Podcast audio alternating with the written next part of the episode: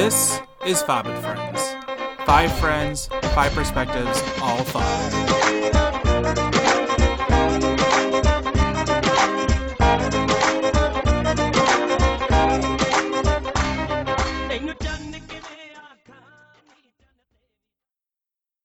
Hello, and welcome to this week's episode, everyone. My name is Zan, don't ask why, just put it I. And with me is Amna and Samra. Hello. Hello, and hello. Hello, hello. Hello, hello, hello. How are y'all doing? It is... Oh, go ahead, Amna. Snow day. Yeah. Snow day.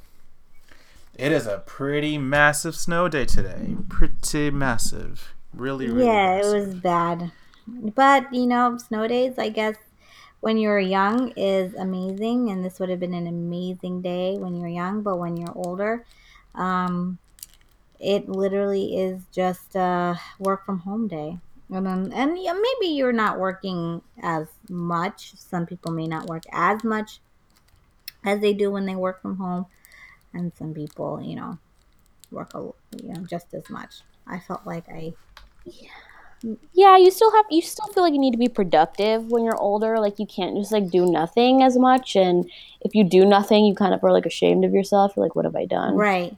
It's my life. I didn't do anything. I called off from work because I knew it was going to get worse. From at least what, like when I was reading the forecast, it was going to be like, oh, at 9 a.m. is going to be terrible. That's when like the brunt of it. So they didn't cancel your work? They didn't cancel it, and like I was really surprised because one of my coworkers, she comes from Westchester County, near where Sabina lives, kind of like around that area. And I'm almost like, damn, you're gonna commute 2.5 hours by train to get to work? And she's like, yeah, you know, let's see what happens with the buses. And I'm like, yeah, I'm not gonna do that. I'm just gonna stay home. So you've done nothing all day? Nothing. What? Do you have the option to work from home?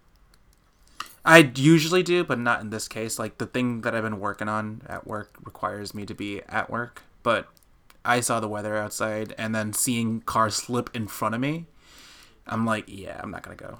I'm just going to call off. And then, I mean, it was good, though. Like, it was fine, because, like, my boss was like, oh, no, it's fine. Stay safe. I'd rather have you, you know, stay home if you can't do it. I'm like, okay, cool. Oh, that's nice. Thank you. I was like, nice. That was your boss would be, like, fired. Yeah, right. Fired. I don't know. He was like, "Oh, it's not that bad." I'm like, "I don't know. I don't think it's. You're underestimating how bad it really is." Because it got terrible during the day. No, it was bad, but it was not as bad here as it was where Summer was. Like, you guys got like, mom said like 8 inches. Okay, mom's also no. We didn't get 18 inches. However, no, eight inches.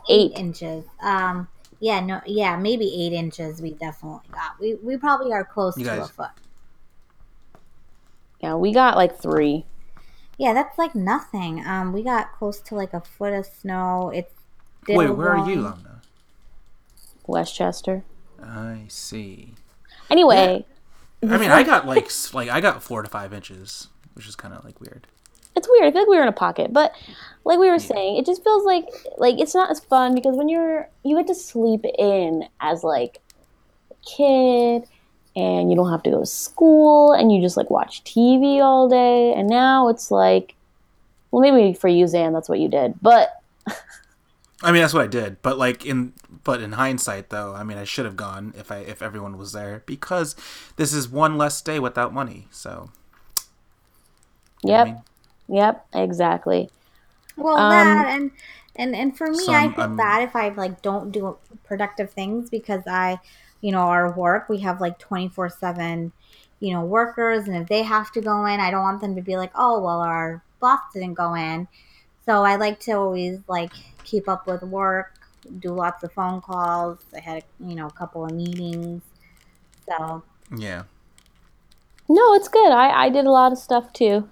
Did a lot of work. Yeah. If you guys overhear people, it's because I'm not at my usual recording thing, so people are yelling and screaming behind me. But it's all good because it's all wholesome. It's all good. How was your all's New Year's? Pretty good. We spent New Year's together, so Yeah. I mean, besides that, years was not bad. We didn't do too much. But what are you talking about? We actually went out to the city and we spent New Year's in Times Square. Right. We watched the people in Times Square and we were like, we are not jealous at all because it was freezing. Cold. And I'm like, y'all think you're having the time of your life, but guess what? Yo, can I be honest? Can I be honest here? Okay, yeah. Who else is sick and tired of New Year's Eve at this point? It was just me. Like, does anyone really care it's New Year's Eve anymore? Or do they care about the ball dropping anything? I mean, clearly millions of people do. I mean, did you not see? No, I know. But I mean, like, I don't know. Like, it's just like, it's like, remember when New Year's Eve used to be a huge thing? But now it just feels like it's just another day. Because we're old and, you know, we're becoming jaded and things are losing their preciousness, except Halloween and Christmas. Yeah. That and... Well, how depressing is this podcast? Wow, this sucks. Everything sucks and we'll die in the end of the night. Well, I hope not the end of the night. Well, how does the quote go? Oh, life sucks and then you'll die. That's the quote.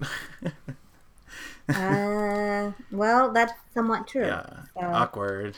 That's not true. That's not true. It is true, but it's not true in that sense. I mean, not at the end. Yeah, no. I mean, at the end of the night. Summer, you are with our mother right now. I am. And is it making you remember? Is it giving you flashbacks to when you were younger? And being right now, yes and no. A little bit. It's always nice to have someone have food ready and, you know, things like that. And nice. Wait, are we segueing? Yeah, I was trying to segue, but someone kind of didn't help me with it. So let me pick up the paces because I want to talk about something before we do. Oh, okay.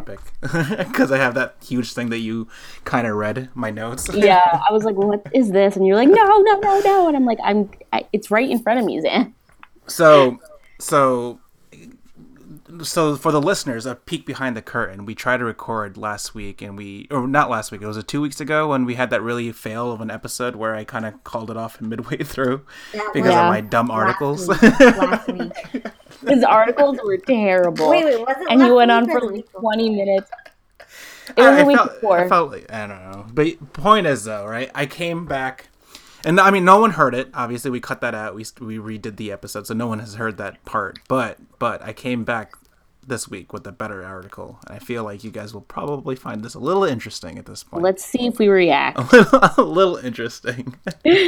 Let's see if we actually react this time and not leave you in the dust. Just like, nice. Yeah. No, because it was one of those articles when I read it, I was like, oh, this is going to be interesting for your point of views to hear this, right? So, I'm going to just read the article, right? So it goes, when he cut off his right arm with a very sharp power tool, a man who now calls himself One Hand Jason let everyone believe it was an accident.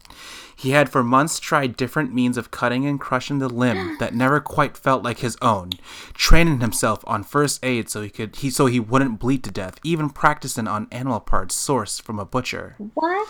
My goal, he says, was to get the job done with no hope of reconstruction or reattachment, and I wanted some method that I could actually bring myself to do. His goal was to become disabled. People like Jason have been classified as trans-abled, feeling like imposters in their bodies, their arms and legs in full working order. Quote, we define trans-ability as the desire or the need for a person identified as able-bodied by other people to transform his or her body to obtain a physical impairment. The person could want to become deaf, blind, amputee, paraplegic. It's a really, really strong desire. Most of them are men. About half are in Germany and Switzerland. But the doctor that's been quoted in this article, he knows a few in Canada as well. Most of these people crave an amputation or paralysis, though he has interviewed one person who wants his nether region removed as well. Okay, well, that's not. No. Okay. Many people, like One Hand Jason, arranges accidents to help achieve this goal. One drops an incredibly heavy concrete block on his legs and attempt to injure himself so bad that an amputation would be necessary. But doctors saved the leg. He limps, but not. It's sorry, I just butchered that entire last sentence. Basically saying that the doctors would save the leg, but he continues to injure that leg so he can get himself amputated. So okay. All right, go on. So my wonder is, if someone really wants to be amputated, can't they ask, or is that like not a thing? Like, I feel like it's causing harm to your patient, and so you're not allowed to, as a doctor, do that. But if someone's going to hurt themselves over and over and like potentially cause infection and death, then wouldn't you want to do it in a safe way? You know what I'm trying to say? I mean, ideally, but I mean, would you? I mean, Amina, you're going to the medical field. Would you? Inshallah. I'm saying, if someone came up to you being like, hey, I want to get my arm cut off, would you do it? Oh, okay. First of all, I cannot answer this as if I am a medical professional, because I am not. And two, you know, let's say someone just came in randomly and was like, hey, I want to get my arm cut off. It's like, obviously, no. You know, and like you'd want to do psych evals and make sure they don't, you know, want to hurt themselves, which I guess they are. But then, you know, if they came in like plenty of times, you know, with injuries to that very arm, you know? Yeah. And like causing, like if you know, make bone fragments and it isn't healing right and everything, you know, it causes disfiguration and just like all these bad problems, then at a certain point wouldn't you be like, oh, Jesus, okay, I'll do this? Or is it against guidelines? Like where you're like, no matter what, I cannot do this for you. Yeah, I mean, just you personally, or you guys personally. Like, if you guys were happened to say be a doctor, would you give the, would you perform that surgery if you had the ability to? I mean, I wouldn't. I would just be like, no, dude, you're crazy. Why? What are you doing? Why do you want to intentionally be deaf and blind? But then I guess in the same time, their argument would be like, it's my body. I can do whatever you want. Well, yeah, you have the autonomy to do what you want to your body, I guess, right? But like, I don't know. It's just kind of strange. Why would you want to? But let me finish this article. It's just really quick. It goes, the transabled man. Oh no, sorry. The transabled are very secretive and often keep their desires to themselves. Baldwin, the doctor, says one 78-year-old man told him that he lived with the secret for 60 years and never told his wife. Some of his study's participants do draw parallels to the experience many transgender people express of not feeling like they're in the right body. Baldwin, the doctor, says the disorder is starting to be thought of as a neurological problem with the body's mapping rather than a mental illness. So it's kind of interesting how they're just like, oh yeah, like I don't feel right in this body, so I feel like I want to lose my arm. I mean, I'm gonna just we can't relate to that. But just like, one sentence. This entire article is just straight nutso in the butso. This was reported in a very high end website in Canada. I was gonna say cartel. It's not cartel Canada. I just like, my whole thing is like, look, if you're gonna like, for people who are trans, they experience body dysmorphia, right? Hold on one second. What's up? That's a beautiful face. What's up?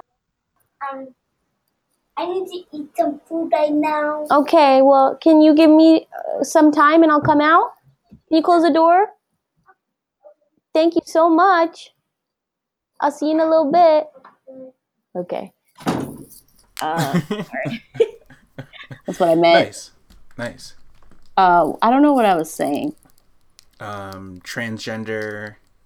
Okay, so like being trans, it's like you experience body dysmorphia, right? And you don't feel like you belong, like you're not the gender you were assigned and everything. You know, and I feel like that. I don't feel like it's mentally, like I can understand someone not understand it, but I think it's plausible that there are people who feel like certain things don't belong on their bodies. You know what I'm trying to say? Like, when you read like articles about like, think about people who have who are arsonists, or people who want to like gouge people's eyes out. That's like, it's like an innate, like it like digs into them. So it probably is like they really have like this itching desire to cut their limbs off. That being said, like, do you let them because it's their own body, or do you be like, no, you need to, like, we need to figure, I mean, what can you do? You can't like medicate them. Like, you can't medicate someone for that. Wow. And that sounds like, I feel like it's like wrong almost. I don't know. Yes, I just don't know. I think, I don't know if you can like compare, you know, wanting your your limbs cut off, or some part of you cut off. Your knee. I meant limbs. You know. To like, you know, being transgendered or something, maybe to, I don't know. But, this would have been a perfect Halloween article. This would have been great for that. But, yeah, it just came out recently. No, so. It's an interesting article. I don't know. Like, it's like, I feel like it's one of those things where at first you're like, well, that's crazy. And then you like think about it and you're like, okay, well, what if like someone really feels like they have like this overwhelming urge, you know, this like itch almost, and they can't like get rid of it. Mm-hmm. And what do you say to that? And then it's like, yeah, there's a problem there, but like, what do? You can't treat that. You can't, like, there's no therapy for that. It's like, do you cut it off? And then what if you cut it off and then like the itch doesn't go away, like phantom limb, like it's still there. Then there's nothing. Then they're like suffering. Yeah. It reminds me of the that movie, the James Franco 127 hours or whatever. Oh God, but that how was just like, it was like a life or death situation. Yeah. I mean, I'm just I bring that like because it's kind of interesting. Like for him, he had to do it, and that's what he lived with. And you know, I don't know. It's just so strange that like, I mean, I guess strange. I keep saying it's strange, but like I guess it kind of makes sense if someone. Like what Amno was saying, it kind of makes sense if they just want to do it. But that's why it goes in the article saying that these, like, some of these people do it themselves because clearly doctors wouldn't do it. Some doctors don't do it for them. So that's why they, like, especially the guy, this One Hand Jason, he does it for himself. Like, he trained himself on first aid. He figured out what to do and what not to do when he's crushing his own limb. And that's what he did. And he's and there's a video on this. It's on this article too. There's a video of the guy talking. I'm it's not kinda watching this video. And well, it's probably him. If anyone wants to like him doing it. No, it's not like him doing it. Yeah. Like, just. I mean, he shouldn't be blasting this, but I don't know. Well, again, it's like I feel like it's so different if it's like. I don't know. How do you stop it if it's like an overwhelming urge? I guess you know, like you just really want to do that, like. I don't know. It's kind of disturbing. Kind of. More like very. It's very disturbing. I'm just surprised that it's a thing. I'm surprised that it's actually a thing. But at the same time, I'm not surprised. Human beings are so weird. Okay, like I'm not surprised that it's a thing. Like sometimes our urges, like you don't even understand. Like we can't even scratch the surface of people's urges. Yeah, like very creepy. The urge of our moms hitting us. When we do something wrong. That sounds abusive. You like that segue? Do you like that segue? That was a good segue, right? Terrible segue. It's a terrible segue. That does lead us into our official topic of the night. Then, interesting article. Yeah. I feel very I came back. Fighting about it though. I don't really like it. I feel chilly about it. I feel chilly. But, no. Yeah. So, okay. So, we wanted to talk about basically growing up. Growing up in a Daisy house. Yeah. Yeah, because it's, you know, it's 2018. We're a year older at this point. We're all going to be a year older. I still have 9 more months before I'm a year older. So let's like keep that to yourself. Oh. I mean, I still technically still have 6 months too, but you don't have you 6 months. I have like 2 weeks. 5 months. 5 months. You have 8 months, Sam. My God.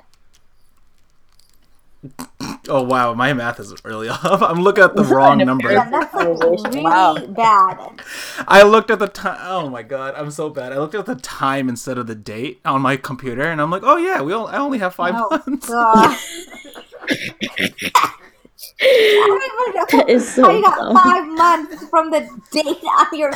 From even the time, how did you get 5 months? I don't know. My brain... Okay, so it's 6:10 right now, right? For some reason, my brain thought that's my birthday. As we were talking about this, my brain went bleh. Five. So, I don't... Zan, you just, had a bad part. I think I just had a injury to my head right now. What happened there? That's hilarious. Yeah, I mean, we... More like we're a new year, and a new outlook of, or hopefully new resolutions. However, we do miss our old life, a life that at the time seemed complicated. As teenagers, so much angst. The good old days. I agree. Right? Well, we wanted to talk about it because I think every busy kid went through basically the same thing. These are like staple things every desi teen went through growing up here with their parents. Or maybe they're not so staple for you guys and you guys had your own things. So if you guys hear us talk about something that didn't really happen to you or that you felt was that, you know, that's more staple items of what happened growing up, then please, let us know. Hit us in the DM. Yeah. Unless it's like really... grotesque. Yeah, I mean, we don't want to know about abuse. But yeah. Wow. Okay. Well, that was like a car slamming into a brick wall. Right there. Well, it does lead into one thing that we want to talk about with today's topic, and that's discipline. Discipline. Okay, so. Discipline. Okay, well, are we talking about as children? Because it changed. It changes as you grow older. So as little kids, of course, the discipline wasn't that harsh. I think that for us, it was like, yeah, we'd get yelled at, but that was the bulk of it. We didn't get grounded. We didn't get things taken away. No timeout. There was no such thing as timeout. We would just get yelled at, and we would just get yelled at in front of people. Yeah, that's like basically complete enough. It was. And as teenagers, it... Well, I think there was a certain age where maybe a little bit of physical discipline was done. With a shoe. Physics. Or a spoon. Spatula. Wooden spoon. Wooden spatula. I know with a towel. Whipped. To your bum? Yep. A towel? Wait. You said a towel whipped to your bum? I don't think that ever happened. Yeah, like clothes, like being hit with clothes. Well, that clearly never happened to me. Summer, you never got hit. I got lots of chantas. Chantas. Chantas mean like slap. I got lots of them. Not from dad, maybe. That didn't really hit you and I. What was your mom's go-to weapon? Her hand. Her hand. Whatever. She just went for your. But she never wanted to hurt you because if you got hurt, I remember like if it hurt, she'd feel bad. She'd be like, oh. Not my mom. Like no, if it hurt or if it like left a mark, not like she would bruise us. She would never hit us that hard. But if it was like an accident, she would be like. She'd feel really sad. Like, she didn't want to hurt us. She just wanted us to, like, be scared.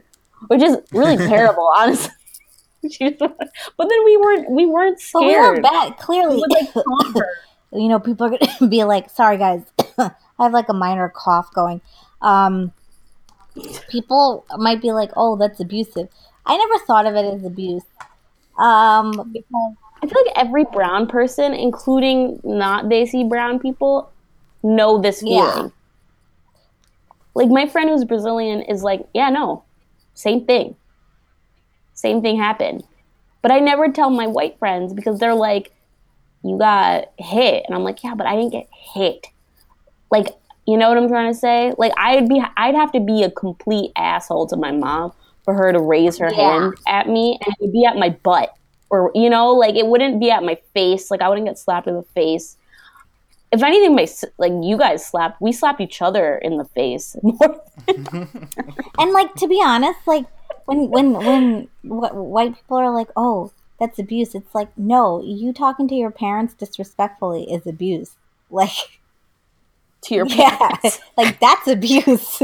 I don't know how you're allowed to get away with the like, stuff you guys get away with. There's so many times where, like, I've been over white friends' houses and they're like, whatever, mom, shut up.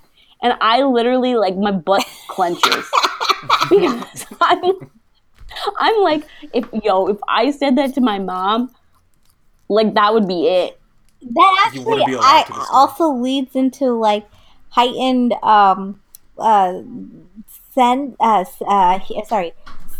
like hearing and seeing, because they if you were in an argument with your parents and you just went, oh God, or like oh shh, like even just like going shh, just like you wanted to stop, they would like walk back in from like 100 feet away and be like, yeah, what did you say? What did you say? And you're like, how'd you hear me? You're like, I heard that. And you're like, how did you hear it? I said it in my brain. Like, you're like, I just don't understand. There was so many times where I'm like, oh, you're so annoying. And I would say it under my breath. I'm like, huh, man, who annoying? And she would be like, I am annoying, huh? And it'd be terrible. Like I'm in major trouble. No, it'd be bad. One time I was like, I went like, shh, like, oh God, shh, to mom, and she literally almost like literally I thought I was gonna get like every sort of slap, shoe, spatula, like in the face, like anything that was like her reaction was at it. Like I was like, oh god, I didn't say that. I didn't say anything like that. I would never. And you're like, what have I done? Abort. Like we could not. I always think of that story of your friend that was sleeping. Oh my God. Yes, that was. Tell it. Well, she said something terrible. But like, she was sleeping and her mom was waking her up. And I guess like it was like, you know, not once, not twice, but multiple times. I'm assuming this was over a period of time and she just wanted to sleep. And she was like, in her sleep, she was like, shut the F up to her mom. But like, you know, she was like, shut the fuck up. My butt clenches listening to that. And her mom was like, what? What did you say to me? And, I mean, she went nuts on her. But, I mean, she was like, I'm sorry, I didn't mean to say that. Like, we could never forget saying shut the F up. We would never say shut up. We would never say, oh, you're so annoying. Or maybe, I mean, not directly to their face. Or no, I just say it under my breath like you're so annoying. And that's like, if I say more than that, like I feel guilty. That's the most I can say under my breath is like, whatever, you're annoying. Yeah. And then I'm like, I don't say it out like, too loudly. Like, oh, you're so stupid. Oh my God. You say like, I don't even know what would happen. I don't even know how people get away saying that. But even if we said you're so annoying from like, you know, a whole different room under our breath, they would hear it somehow, some way. Yeah. I know my mom, like, I mean, you're saying that your mom would feel bad. My mom, I think it's because it's just three boys in the house, and my mom. You guys tortured your mom too. It wasn't like you didn't make it. You made it like you made it hard for your mom. She toughened to the point that she didn't care. She was just gonna like get as long as she got the point across, that's all she wanted. Like, and like I've stayed at your Summer and I both know, like we've stayed at your guys' place and your mom will be so nice and like be like, Zan, and call you like 10 times. Like, can you please do this? Can you please do this? And you don't do it, and then she starts getting mad and like she's like, Zan. Like our mom wouldn't like she'd start yelling after like the third time we wouldn't respond, or if we were like, okay, like she'd be like, come on, do it. Your mom is so patient, but when she breaks, listen, I've even had Bichala break on me, so She's never yelled at me. Bihalla would, when I was young, I wouldn't eat. And that's period. Yeah, she wouldn't eat. Bihalla, by the way, is Zan's mom. That's what we call her. So what she would do, she used to live with us. This is before she got married. And she only lived with us for maybe a year, maybe not even. And so clearly I was very, I mean, if Zan's not in the picture because this is pre-marriage, then you can imagine my age. But she would, because I wouldn't eat, and my dad would always be like, send somewhere out as in go out to eat with her. Like if that's how she's going to eat, because I guess I wouldn't eat home-cooked meals. I would only eat like if we were out at a restaurant. And so because my dad would be like, oh, just go out with her and eat. He was just, he was like, just do what she wants. Bihalla would force my parents to go out on walks. And be like, go after dinner, go for a walk, do whatever. And they would go out for like walks for like 20 minutes. And in that time range, let's just say that all my food was done out of force by the time they come back in. She'd like slap your face and your mouth would hang open, and then she'd shove the food in your mouth. Yep, she'd shove the food in my mouth. If I even tried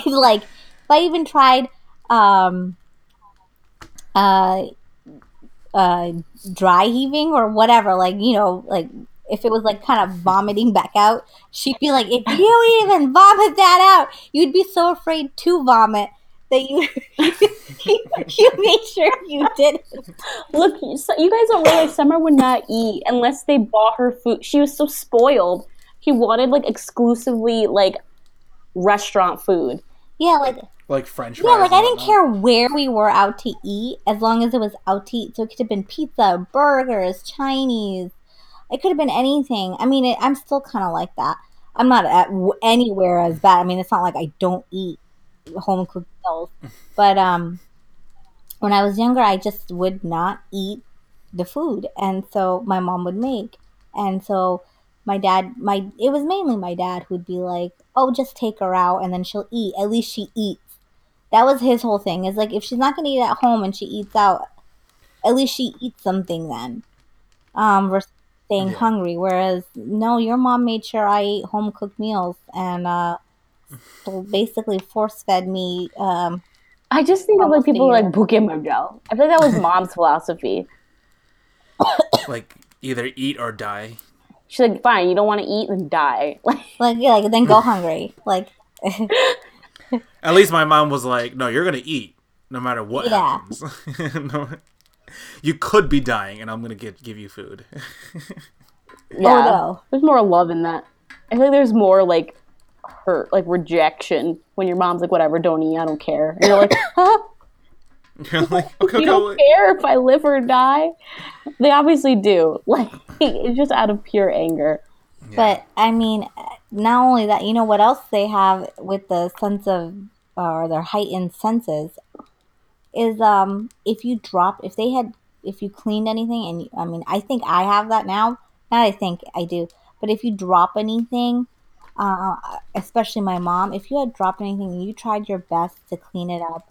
Even if it was a crumb of a cookie. Yeah, they would be like, they would know. What is this? They would know. They wouldn't even be home, and if you drop a tiny bit of a drink on the carpet or something. You dropped something on the carpet. You cleaned it up. You vacuumed or you did whatever. And we would get assurances from each other. Be like, do you see that? Does that look okay? Like, nah, dude, she won't notice. Yeah, and then they come home. They're like, what happened here? And you're like, what do you mean? Like what? And they're like, you don't lie to me. And you're like, like internal battle. You're like, should I stick with it? Should I stick with the lie? Exactly.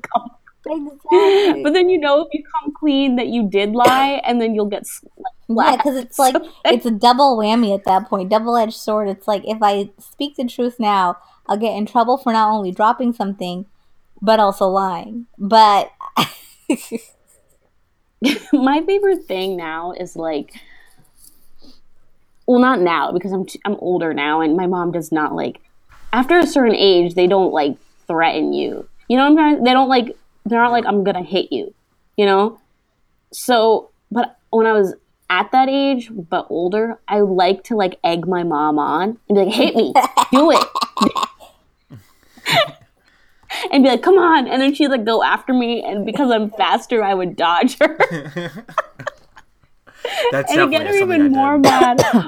But it'd be so, like, it's like, what are you gonna do? I know. I think that's when our parents know that. Then that's like, we're like, okay, we can't do it at this anymore. Because the day that I was able to stop my mom from slapping me midway through the slap. Was how did you like hold her hand? I just held her hand. I just held her hand out. I'm like, boom! No, you're not slapping me. And she's like, the face that she had was like about. I thought she was just gonna like explode right there. Like, but she. She knew. She's like, I can't do anything anymore. But then they changed their tactic. Then they're like, all right, physical force won't work. Then we're going to guilt you. Yeah, exactly. The mental torture. The emotional blackmail they put on you. Fine. Physical punishment won't work, but we're going to make you feel guilty as hell. And they really do. They figure out how to make you feel the most guilty. Like, you're the worst. Moms are the most person in the world, and you're a terrible human being. Or not, you know, listening to them or doing what they need or whatever. They really scar you. I'm scarred till this day, and I've been married 5 years. Like, oh my God, she's literally married, and my mom like, you're not gonna come over, you're not gonna, and someone's like, and I'm like, Summer, you are a married woman. Go live your life. Exactly. And she's like, but I'm like, no buts. If it wasn't for each other, like your siblings, we wouldn't be able to like stand up, I think. No, I completely agree. Like I'm not joking. Just the other day, for example, it was like, oh, you're leaving? And I'm like, I've been home for 2 days now. I don't know. My husband's saying come home. Like, like I know. And then I'm like, Mom, she needs to have a life, like apart from you. Well, And then it's like they don't. We take one for the team. We basically like, I'll start fighting with my mom so that Summer can slip out. Yeah, or like distracted. And Summer will take one for the team. Like if I'm like I'm going out to a friend's or like going to sleep over somewhere, which is sleepovers are their own thing. Then like Summer will like, you know, she'll like don't worry about it. I'll talk to Mom. Yeah. And take one for the team. Yeah, like one time Amna was coming home really late. From for Boston, yeah, her friend, and it was like 2 a.m, and my mom's like, she's still not home. I'm like, don't worry about it, Mom, just go back to sleep. She's probably just stuck in traffic or something. At 2 a.m. No, I like the thing is like that day I'm like, Mom, I'm going right, and you have told I'm 22. It's going to be late. No, mind you, this is actually like what 2 months ago, so Literally, I'm 22. Okay, I'm like, Mom, I'm just. I haven't like. I don't go out like all the time. She doesn't. I'm very much like I will stay home with my mom. Like that's like it's kind of like my friends expect it at this point. So the fact that I was going to my friend's birthday in Boston, they were like, "Are you? Wow, this is a big deal." I'm like, I know, but I like stood up. I'm like, Mom, I'm gonna go. I'm not sleeping over. Don't worry, I'll come home because sleepovers are a no-no. I'm coming home. But I'm going to be home late because I'm driving all the way back home from Boston. And she was, you know, Summer was, like, there with her that night. It was, like, a whole thing. Yeah, like, we were like, well, you're not going to be home alone. I'm coming home. Like, don't worry, blah, blah, blah, blah, blah. It just still was difficult. Going back to the sleepovers thing, I've never had a sleepover ever. Not including like you guys, or not including like family friends of our moms and dads. Like I'm talking about like I've never been able to be like, hey, I'm gonna go to Jake's house. Can I go sleep over his place? Like how open it is for a lot of other people. If I maybe got a chance to sleep over once for a birthday party. But that was it. Like sleepovers outside of like families or like very close DC friends' houses. Like was a no-no. I would love sleepovers at our house. Yes. Like, if I want to have a friend over, they could be over to whatever time, because my mom was like, whatever, it's their parents' problem, but you're home. But going to other people's houses, like, I'm lucky that I'm, like, the youngest, because they, like, pioneered me being able to go do those things. But it wasn't very often that I would go and do it. No. It'd be, like, for a birthday or something. Yeah, like, birthday parties were, like, the only times I could have anybody sleep over. And that, too, it was, like, maybe two girls max. Yeah. Yeah. No, but I think sleepovers growing up were more of a girl thing anyway. Yeah. I mean, I would say so, yeah. You know? Because I didn't hear about guys that were like, we're having a sleepover tonight. I know there's just been times where I really wanted to stay over. I think, actually, now I take that back. There's probably one time that I slept over some other person's house, and that's pretty much it. I think it was, like, the idea of staying over, and I don't mean to offend anybody, but white people's homes. They just didn't trust anybody. Or non-Desi people, I should say. Non-family, non-Desi people. So it didn't matter if you were white or not. It was just mattered if you were... I remember, so this is... This was when I first moved to where I live, where my parents live now, right? In Massachusetts, right? We moved there. And this was like 2001. And obviously, being a fourth grader at the time, I was like, you know, new school, have to make new friends. So I made our new friend, right? We became great friends. And we're still friends to this day. And, you know, and I remember one day he goes, hey, and why don't we hang out at my place? Let's come over to my house after school. And I'm like, okay, yeah, sure. Asked my mom. She said no. Right. So I told him no. And this was week after week after week. He would always call me over and just be like, hey, Zane, just come over. That's so sad. I can't do it. My mom says no. And I remember one day, I was just had a huge argument with my mom about this reason. I was like, why? And she's like, I don't trust him. I'm like, okay. And I don't know why I did this at the time. And I'm surprised that he didn't take any offense to it at all at the time. But I remember calling him up with my mom on the other line this was like, yeah, when we shared the same line, right? So on the other line. And I remember calling him up being like, and asking him the most invasive questions in the world, being like, hey, so my mom, and I worded it so I would not get any of the blame, and I put all the blame on my mom. I was like, my mom wants to know, is your dad a drunk? and he goes, no, or not drunk, but like, is your dad likes to drink? And he's like, yeah, he does, but not in front of like me. He's never drank in front of me. I'm like, okay, good. So your grandmother, will she be there at this time and this time? And he's like, yeah. So all of these questions, just asking him, and I was so embarrassed asking all these questions, but this was the only way to get me into this guy's house, just so I can hang out with them. That is so embarrassing. So it was bad. Like, I think it's it was so when they bad. Ask for numbers. They always ask for numbers. They're always like, give me this person's number. Give me, and you're like, oh my god, don't call these guys. Come on, please. Like, oh, you know how many times? Even now, the day I went to Boston, guys. I know. She talked to my friend. I know. On the phone. I know. Nice. But my friend, my closest friends, like my best friends, they know that that's going to happen. So they're like, okay, yeah, give it to your mom. Like, they're like, yeah, I'll talk to your mom. And they'll be like, yeah, no, everything will be great. She'll be with me the whole time. And I'm like, mom, little do you know, I'm the most responsible one out of all of them. It's the truth. So, it's the truth, I tell you. I'm like, they're not watching me. I'm watching them. Like, so why do you need their reassurance? But we don't question it. Look, whatever works. No. Whatever gets you to have freedom. It worked for me. I after that phone call, I was able to go to his house every other day then. I was like, why didn't he ever come over to your house? He did. It was just the fact that I wanted to go to his place because he had the cool games and the cool toys that I didn't have, you know? Fourth grader stuff. There's more freedom at the other person's house than it is at your house. Yeah. Yeah, that's so true. Yeah. To an extent. No, like, I mean, it's just like you don't have to follow. My mom left us alone. Like, we would go in the basement, and she wouldn't like. She didn't. Actually, I would get yelled at, but, like, they would know I'd be getting yelled at. She would, like, yell from the top of the basement stairs and be like, "What are these people," like, in our language, like, "When are these people going home?" I know, and I'd be like, and I'd have to be like, "Mom," I'm like, "this is so awkward."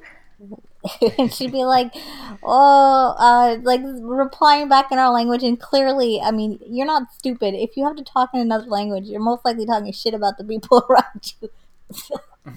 I know, and I'm like, why are you yelling? Like, I get so mad. Like, why are you yelling? It's so embarrassing.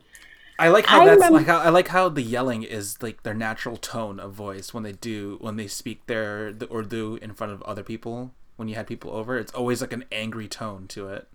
You're just like, oh my god, stop! I know, like, seriously. Relax or chill out. And God forbid, while hanging out with people, at least for me, God forbid. Well, you were hanging out with the opposite sex. So hanging out with boys, like, is a no-no. A big no-no. I was lucky, though, because all my guy friends were gay. Because I did theater. And so my mom at first was not good, like, happy about it. And then she met my friend, one of my friends. And I'm like, she loosened up because she's like, yeah, these men are not a threat. Yeah, basically she doesn't have a gaydar or anything like that. And she was like, no, you can tell. Like, one of my best friends is a guy, he's gay, and my mom loves him. Yeah. But, you know, it took a while for that to, like, occur. And even then, it's like, I can have a guy, like, let's say, like, a friend, like, really needs a place to stay or sleep over or whatever. Even if they're gay, no. You can't sleep over. No. Our house. No guys. No guys. It's just a no. Yeah, it's ditto. Just vice versa. We just, no hanging with the opposite gender. Don't even, I mean. And then until you're, you know, of age. Then it's like, go get married. Not even that. Yes. But, like, even now, if, like, somebody goes in to give me a hug, I'm so awkwarded out, I always end up doing side hugs. I'm like, No, we've been scarred in that sense. Like, how our interactions are with the opposite sex, they're very, like, how are you expecting us to go find someone when we are so awkward? It is. From years of making us be awkward. That's like... Like, we've been primed to, like, avoid the opposite sex and, like, to, like, lust from afar. And then you want us to go and interact, and we're like, ah. You get nervous. Hey. It's nerve-wracking. Nevis. You get Nevis. I'm Nevis. No, opposite sex is a no-no. And I think every Desi knows that. Like, that's an every Desi. Even in Pakistan, like, no. Yeah, it's even more worse in Pakistan. It's, like, more taboo in Pakistan than it would be here. Funny enough, though, in Pakistan we were given more freedom. That is true. In fact, it would probably be the opposite, where we would be the more responsible people there, you know, following the rules and making sure, you know, being courteous to other people and whatnot. And our moms would be the one that would just be like, oh my god, it's Pakistan, shopping, let's head out. And it would be like, I remember I got really sick. Do you remember this summer? Or were you there? I don't know. But I got really, really sick, like throwing up and everything. And my mom left me for the day to go shopping. Oh, I don't think I was there during that time, but I remember that story. Like, she left. She's like, okay, well, nothing can be done if you're throwing up. You just got to throw up. I'm going to go shop. And I'm like, what? Yep. I mean, for God's sakes, when I got my knee injury in Pakistan that one time, freaking my mom left the next day to the mall. You were, like, I was in the hospital.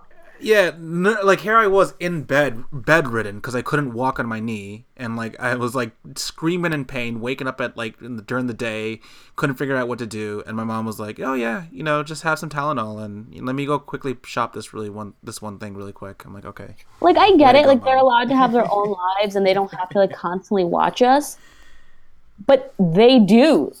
29 of the 30 days they're there, they're off doing their own thing. And the one day we're like, Mom, we really want you to like watch us. They don't compromise. They're like, no. They're like, no, we literally don't have too much time here. So we want to. That's always their excuse. We don't have enough time. I'm like, Mom, we have two suitcases full of new clothes. Like, that's, yeah, and? We only come once a year. We need to do this. And you're like, You're like, yeah, but I literally have cholera. I have dysentery. Like, I need you to stay with me. I'm like 12 years old. Yeah. That's how it is. It's nuts. I remember, like, hanging out. I remember a friend coming over, and she slept over, which was like a big deal. And we walked to Blockbuster. Do you remember that, Sumra? I do not actually remember that. I remember Blockbuster, and I remember completely where you guys were. Okay.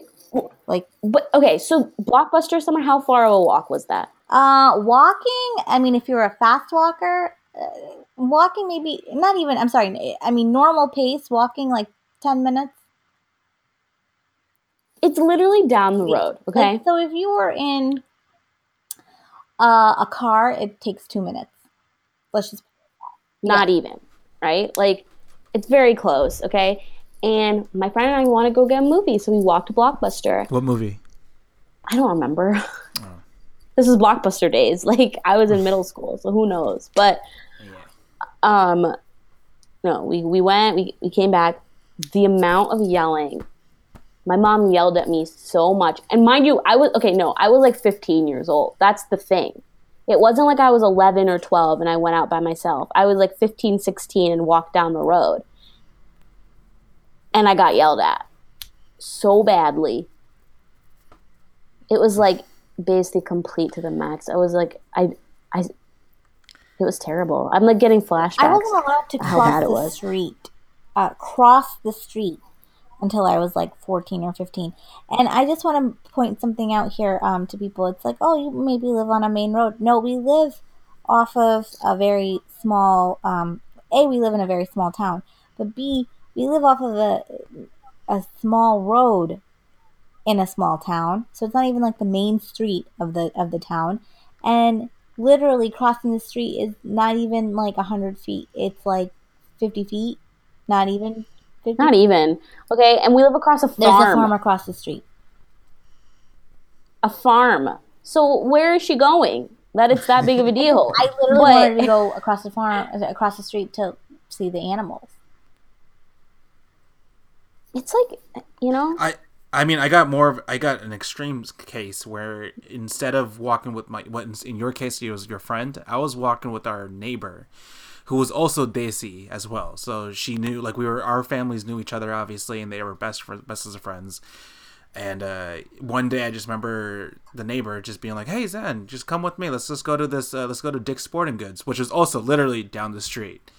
So we walked there, and he was older. He was like, I don't remember how old he was, but he was older at the time. So, like, you know, supervision. It was fine. He held my hand the entire time walking there. I was really young, so we walked there. We had fun. Came back, same thing. Just got a tongue lashing from my mom. Just like, why did you go? I'm like, well, I was with him. And she was like, it doesn't matter. You went by yourself. I'm like, no, I didn't go by myself though, Mom. Like, I was with someone else. Doesn't matter. You went. You left the house, and that was the worst thing that I could have done. I'm just like, oh boy, not good. Oh god. Nope, it's pretty bad. Summer, you tell the story where you went to the city. When I went to the city, to New York, and Mom cried. Basically, I think I was 17. I was 17. I went to the city with my friend, who was 16 at the time, and we told my older sister that we were going to New York, so at least somebody knew we were going to New York City. And I don't know what we thought. I think we thought we were going to have, like, the time of our lives because we were going to New York by ourselves on the train, and it was like, oh my god, this is the best thing ever. Really, at the end of the day, all we did was kind of walk around Times Square and come home. We didn't even eat at like a fancy restaurant or like at some New York only restaurant. We went to like the Applebee's in Times Square, if I remember correctly. And so it's not like we even place. It's not even like we really took advantage of not of being out and about in New York. We did absolutely nothing. We walked around Times Square, like I said. Like, that's the honest to God truth.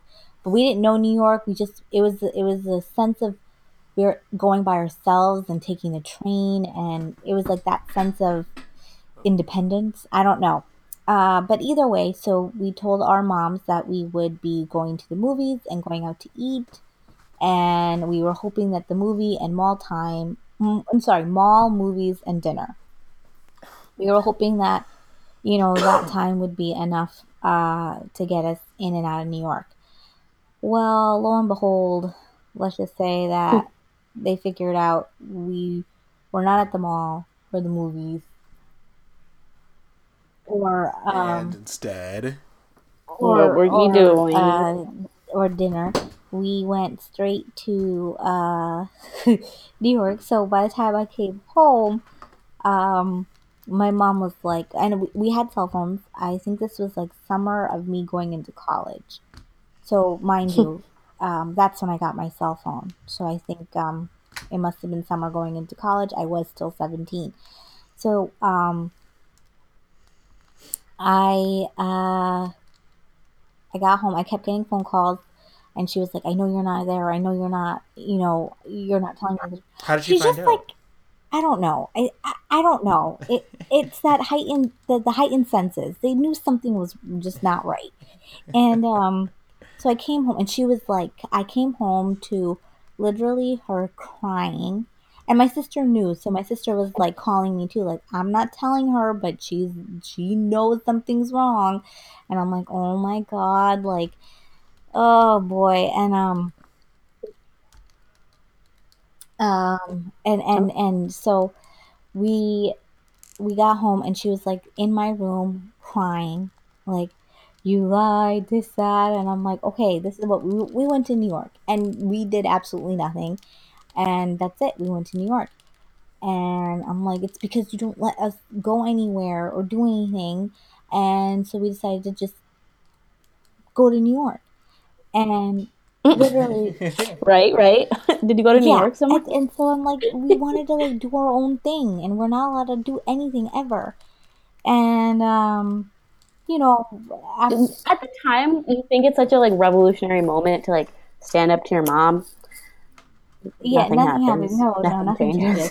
And then she was like, she stopped crying. She was like, well, and this was like 11 o'clock, people. So it wasn't like we were home at 2 a.m. It was literally like maybe 11:30, the latest. Like it wasn't even, we made sure we were going to be home before midnight. Let's just put it like that. So it was like 11:30 maybe. And she was like, well, your dad's still up. So, and he's not happy and he's very angry. So you need to go talk to him. So I was like, oh no, like that I was afraid of. So I was like, oh no, I have to talk to my dad. And so I went up and dad happened to be watching TV in our bonus room. So I went upstairs there and I was like, dad, he's like, where'd you go? It's like, New York. He was like, okay, how'd you get there? Said, we took the train in. And he's like, you parked your car at Fairfield? And I'm like, yes. He's like, okay, well, did you even have fun? And I'm like, nah, we just did Times Square. He's like, all right, well, next time just tell us. I'm like, okay. Like, I know our moms want our dads to be, like, angry. I feel like, would your dad be angry? My dad? Yeah. It depends on the sitch, but most of the time he wouldn't really mind it. I mean, my dad was so chill about it. Like, he was just like, just let us know next time versus making up a whole story. My mom was, like, crying and, like, freaking out, whereas he was like, that's fine. I've, like, tried to stick up for myself lately and been like, Mom, I'm going. And she'll be like, and she's like, I'm like, Mom, I'm going to be back late. And then I come back late, and she still yells and cries at me. I'm like, Mom, I told you I'd be back. Did you even have fun? That's a nice thing. I think that should be the name of the episode. Did you even have fun? Was it worth it? Was it worth it? Yeah. And then, I guess, and on that note, it was a good way to end the podcast. Nice story, right? Yeah, Samra, your sad story. Well, it wasn't sad. It was funny. I mean, it wasn't sad. It was, I got yelled at from my mom, and nothing from my dad, who I thought was going to yell at me as well. Yep, seems about right. Yeah.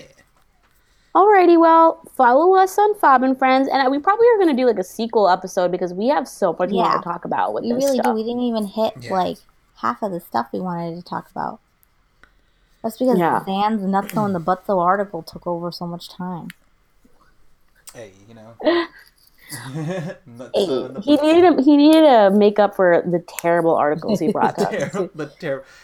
Listen, I still have those recordings, so maybe if you guys are lucky, you can listen to our lost episode, and we'll post it up, and you guys will be like, "Wow, that was really actually a terrible episode." Why did you guys post this? It wasn't really that bad till the articles came in. Look, it'll be a special feature. Follow us on Fobin Friends. Fobin Friends at Fobin Friends Instagram and Twitter, Facebook.com/ Fobin Friends. And we have the website. Doesn't go to anything yet. It's, 25 episodes in, still nothing with the website. Maybe when we get to 50. Maybe. And then what else is there? And fobinfriendspodcast@gmail.com. And rate us and review us on iTunes. If you're going to say something bad, then don't say anything at all. Then keep it to yourself. That's a lesson learned from everybody. Yeah, treat yourself. Treat people the way you want to be treated. If you have nothing nice to say, you don't say it at all. Right. Alrighty then. Alright. Alright. See you later.